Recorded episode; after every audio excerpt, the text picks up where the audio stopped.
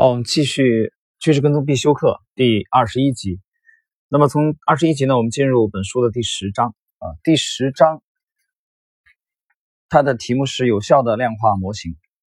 那么介绍的是克拉克资本管理公司的创始人啊，迈克尔·克拉克，放荡不羁的交易极客。这个克拉克资本管理公司呢，它成立于一九九三年的九月份啊。它作为商品交易顾问管理，管理着这个七只。管理期货基金，资产规模高达八千万美元啊！这是截止本书出版时候的数据啊。那么零八年这个它的收益率是高达百分之八十二点二。我们知道零八年全球的金融危机啊，美股暴跌，全世界的股市都是暴跌。而且这个公司呢，曾经四次被期货杂志评为年度交易明星。我们来看啊，迈克尔·克拉克。很多人刚开始做交易时都会这么想：我如何才能在大豆、黄金、小麦、苹果公司股票、日元和瑞士法郎的交易中都获得好的业绩呢？在交易新手的眼中，这些市场毫无共同之处。但只要你稍微回顾一下交易历史，分析一下它们的价格数据，你就会发现，实际上所有市场都具有一个重要的共同特性。现在闭上眼睛，想象墙上挂着一张价格图表。你不知道这张图表的名称，这只是一张图表而已。如果把图表的抬头去掉，你是否觉得它可以表示任何市场的走势？真的存在什么不同之处吗？真的需要那么在乎石油背后经济运行情况？你真的只关心这笔交易能否为你带来百分之二十五的回报率？假如这百分之二十五的回报来自大豆或巴西雷尔市场，你会怎么办？为什么你要在乎这百分之二十五回报来自哪里呢？要回答以上问题，你就必须对迈克尔·克拉克和他的投资思想进行一番了解。在过去将近二十年的时间里，克拉克为客户操盘的交易金额达数千万美元之多。他为客户带来的利润让任何一名投资者都无话可说。下面讲一个克拉克最伟大的成功案例：两千零八年夏天，当原油价格在一百四十美元上下徘徊时，克拉克开始看空原油。他坚持看空，直到原油跌至八十美元才离场。克拉克在这轮下跌趋势中赚得盆满钵满。克拉克并不是石油行业专家，其他做石油交易的趋势交易者也不是该领域的行家，对石油输出国组织、欧佩克的政策和中东地区的紧张局势也不熟悉。他们对以上这些领域都不在行。克拉克并非一开始就是一名趋势交易者。一九六七年，克拉克进入大学。开始学习编程，满脑子想的都是数学。当时我想列出数字一到五所有可能的组合，于是我就编写了一个小程序。他用循环语句编写了一个程序，一个循环套着另一个循环。他发现互相套嵌的循环是编程成功的基础。这就是克拉克的动物时刻。他暗自想着：天哪，这实在是太棒了，既好玩又充满挑战。他让你去思考，这种感受让克拉克迷上了计算机编程游戏。这个思考的过程为不久之后他在交易领域的经历做好了充分的准备。克拉克毕业以后，第一份工作顺理成章选择了软件开发员。他说：“我喜欢为各种企业，尤其是制造企业开发集成软件解决方案，这是一种挑战。通过开发系统解决原材料加工、产品营销以及为销售产品等筹资的问题，这是一个复杂的过程。开发员必须对。”统筹所有事物的整体概念和实施细节非常熟悉，就像我们经历过的那样。克拉克也试着在企业中磨练自己。他在大学期间的一次编程比赛获得第一名，这个奖项相当于一块能去保洁公司的敲门砖。这对于熟悉保洁公司以及在辛辛那提市创造了传奇故事的人来说，这是一个不小的机会。克拉克只需通过一个走过场的面试，就能得到这份多数人梦寐以求的工作。他的一只脚已经跨入保洁公司的大门。但那时的克拉克外表看起来有一点小疯狂，大概类似于摩托车、长头发之类的形象。他去参加面试时，全然没有在意自己的打扮。我解释一下啊，他刚才这个是刚才的那段最后一句，这个大概类似于摩托车和长头发，这个让我想起来了啊，美国上个世纪的这个嬉皮士的这个形象啊。那么我们继续，而保洁公司。可是白衬衫加领带的风格，虽然参加了面试，那机会就这么与他擦肩而过了。后来他一听到反馈，没人会喜欢你这种打扮。克拉克知道转行的时候到了。不久，华尔街对克拉克发出了召唤，那是蕴藏着真金白银的地方。然而，克拉克并不是一个优秀的推销员。1987年股灾和1989年小股灾相继发生，这使克拉克不得不继续寻找他的人生方向。他必须找到一种更新更快的方法，但有一个问题，他无法让其他认识的人相信他正在做的事情。克拉克开始研究教育系统啊，一开始啊，他购买了一套 System Writer Plus 这个软件，用来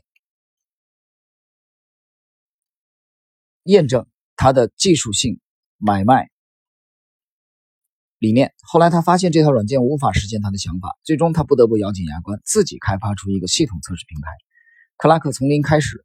培养了用平台测试自己的程序化交易系统的能力。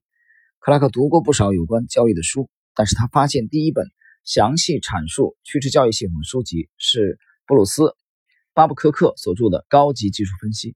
这本书对克拉克的早期交易帮助很大。巴布科克在书中描绘了一个在所有市场都能盈利的系统，这是一个可被量化、系统化、异常稳健而且非常好用的系统。仿佛心口被猛击了一下，克拉克顿时受到了启发。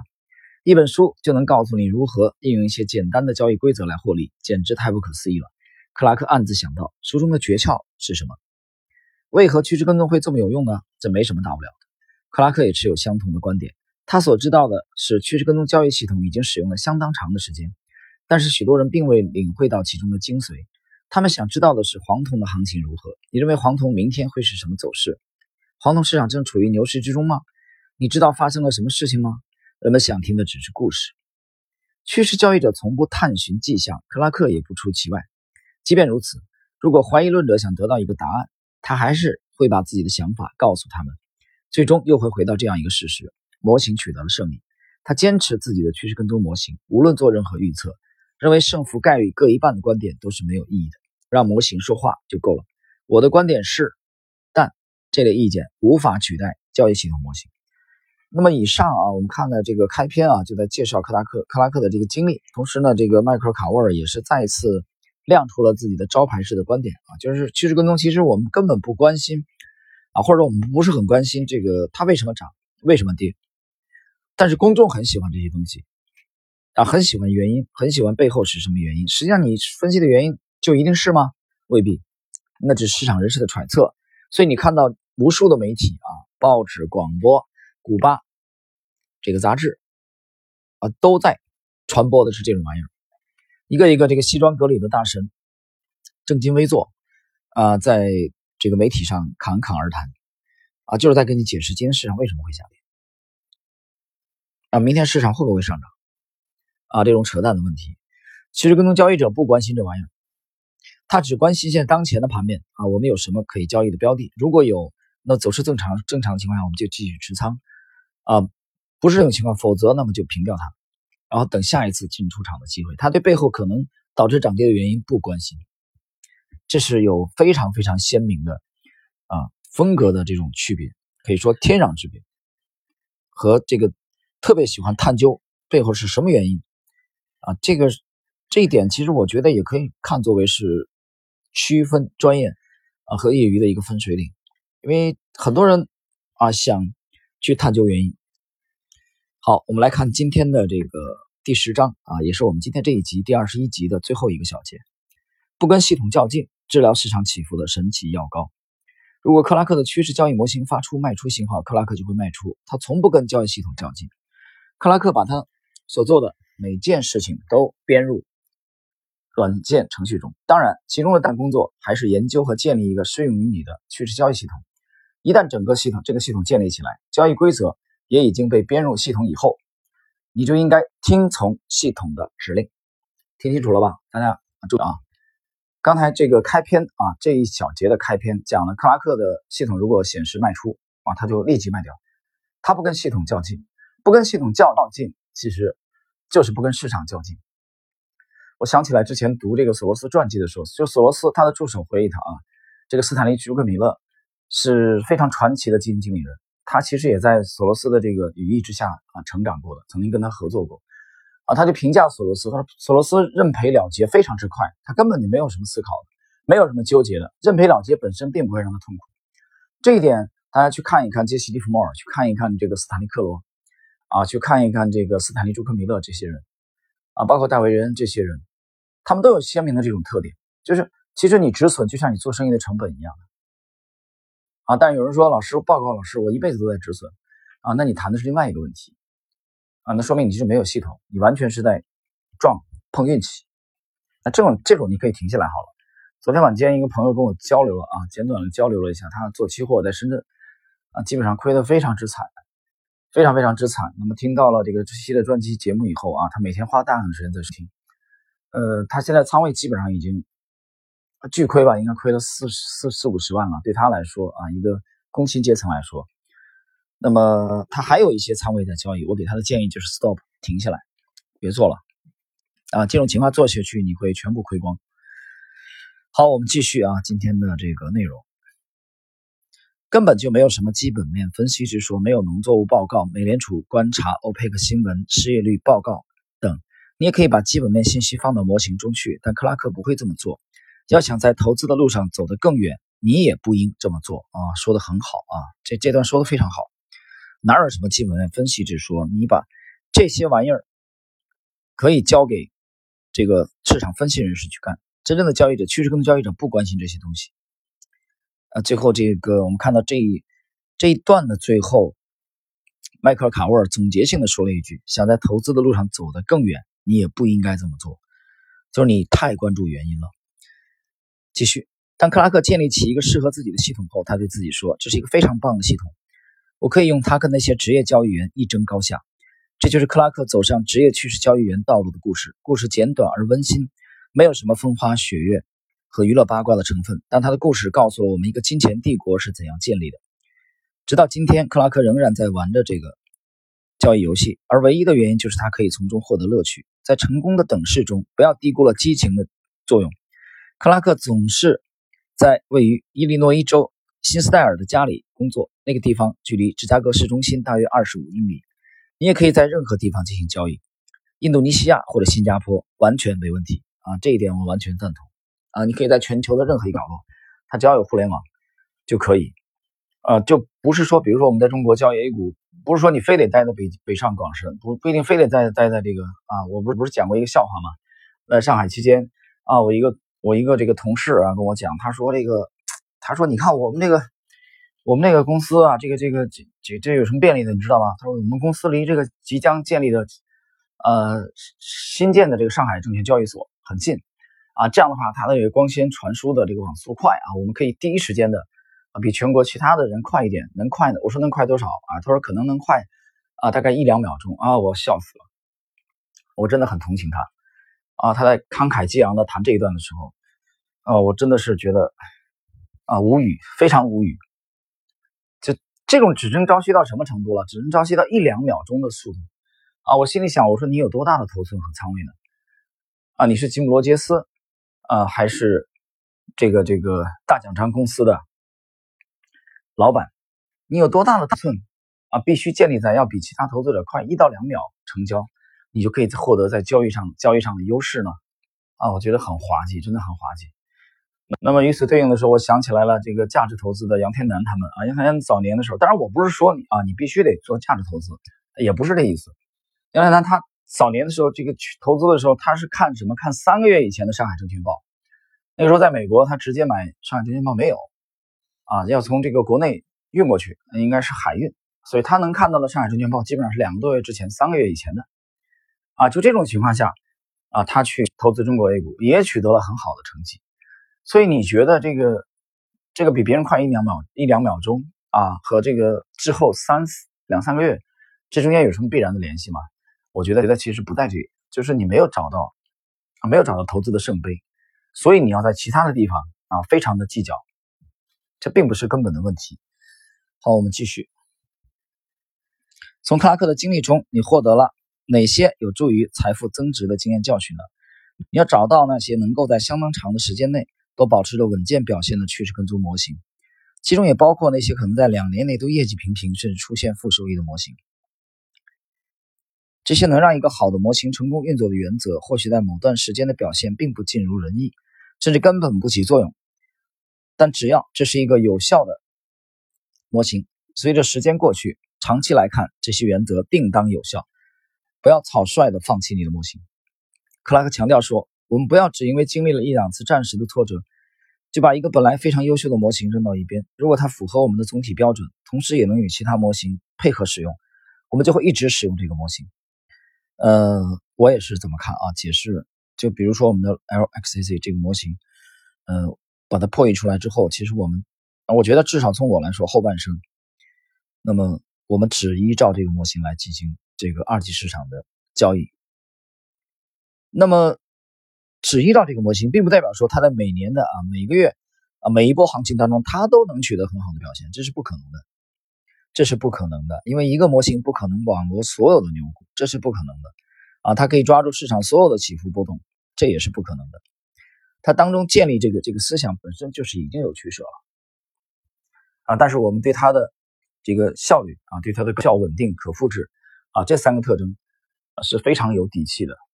而且我们也经历了至少吧，最近吧，我们先不谈零七年，因为零七年的时候还没有这个模型，零七零八年，那么一五年到现在这将近五年啊，四年，四年半了吧？这四年半的啊市场的波澜壮阔，从这个壮观的杠杆牛啊，到暴跌、暴跌再暴跌，三轮的暴跌，到一六年的市场的低迷啊，到一七年白马的崛起，一八年年中以后下半年又是暴跌。呃，那么包括今年的四月份到现在的这个市场的调整，很多的这个年初的时候，一些有收益的投资者又被打回原形，一轮一轮的啊，他完全经受了这个市场的考验，所以我们会坚定的使用它，而不会轻易的又把它给大幅度的修正。这一点，这个趋势跟踪的谈趋势跟踪的时候，约翰亨利的他的那个副总裁已经谈了这个问题啊。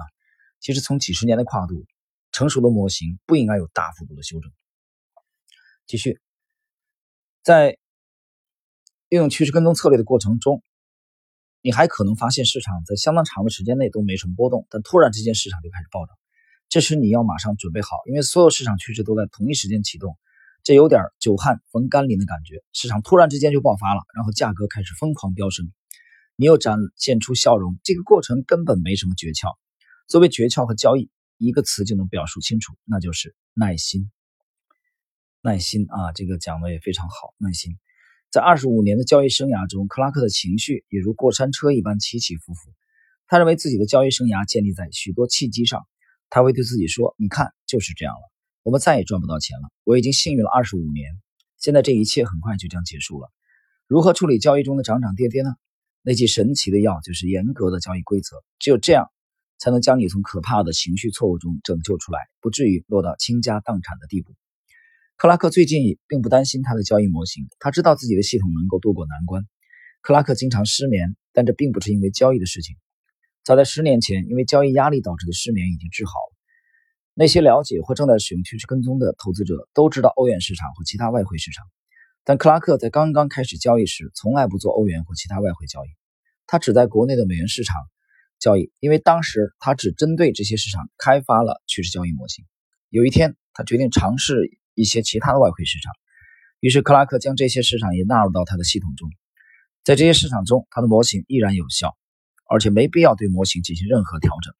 克拉克第一次发现，原来他的趋势交易系统放之四海而皆准，这是他的又一个顿悟啊！读到这里，我觉得很有意思啊。克拉克第一次发现他的趋势跟踪系统放之四海而皆准。什么叫放之四海而皆准？就是他没有这个，他其实就是一个跨市场的。我在啊早年雪球写的那篇文章以后，但这篇文章我现在已经收藏起来了啊。这个我讲到了到几个特点，它其实只要有图表呈现的地方都可以交易。所以这里的话，讲到这里，你应该可以理解早年的那个抄写数据的呃杰西·利弗莫尔，他其实从很早的时候就已经是一个全球宏观对冲的角色了。啊，他建立这个体系来说，实际上是可以交易期货，可以交易外汇、债券、股票，啊，期权。那么，这也就是实际上是跨市场，对吧？那刚才这里讲到了迈克尔·卡沃尔，这也讲到了克拉克的顿悟啊，他这个体系是可以放之四海而皆准的。然而，建立一个弹性的交易方法还存在争议。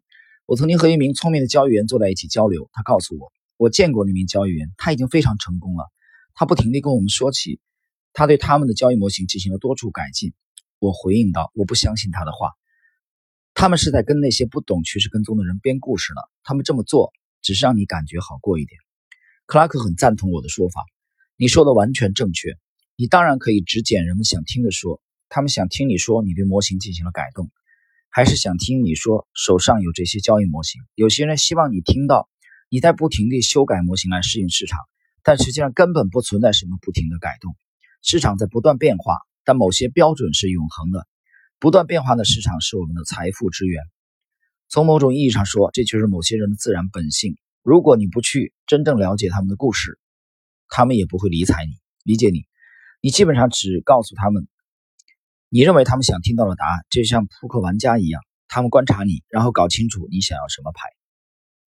这一段啊，克拉克讲了讲了这个一句话，他说：“实际上根本不存在什么不停的改动。”市场在不断变化，但某些标准是永恒的啊！这句话是重点，呃，我觉得是整个这个我们今天这一集的后半部分的重点。他讲的是某些啊，克拉克讲的是某些标准是永恒的。关于这一点，其实我在这个喜马的时候，我记得当时写了啊，有有一句话，就是是其实我们呃，我记不清楚了，也可能是乐趣采投资采访我的时候专访的时候讲过这句话。就是我们是，我们是在捕捉不确定性当中的确定性，就是不确定性当中的那些确定性，而这些确定性呢，几乎是亘古不变的。听清楚了吧？它可能是一张猪腩的图表，啊，它可能是一张棉花的图表，它可能是一个这个美股的图表，也可能是啊一个这个国债的图表，这都不重要，它只是品种不一样。但是我们要的那个所谓这个不变当中的。不断变换当中的不变，其实就是指的共性。这一点刚才在开篇的时候啊，这个迈克尔·卡沃尔曾经有过论述。人们会问你如何对市场变化进行跟踪？克拉克对此非常清楚。我们的系统植入了动态跟踪的功能，我们的所有模型都能够自动适应市场变化，是完全动态的系统。如果你在趋势交易方面得心应手，就没必要让你的趋势跟踪不停去适应所谓的世界变化啊，讲的非常好，非常好。你的趋势跟踪去适应所谓的世界变化，所谓的世界变化，我觉得对哪一类人是变化呢？在喜马这个专辑的开篇，我讲了，我写了一句话，就是，呃，你看都不同，我看都一样。这句话，我想在在我这个这这三张专辑的开篇都有这句话。你看都不同，我看，你看全不同，我看都一样。就在你看来，每个标的都不一样的，这怎么会一样呢？就今天那个涨停，明天那个啊，这同时这个跌停，然后那个涨了两个点，那个跌了四个点，这怎么能一样呢？所以我说你看的是表象，由于你看到的这些标准都不一样啊，这些标的都不同啊，所以你不知道它们的共性在哪里。你为什么不知道它的共性在哪里？因为你没有破译出这个结构来，这就是区别。所以。这些成熟的这个趋势跟踪交易者，他们是靠相对恒定的这个交易系统啊，去应对不断变化的市场，然后呃，几乎是从年度来说啊，来攫取稳定的这个利润。好了，朋友们，今天呢，我们这一集第二十一集趋势跟踪必须课第二十一集内容啊，就学习第十章的前半部分内容就到这里，下一集我们继续第十章啊后边的内容。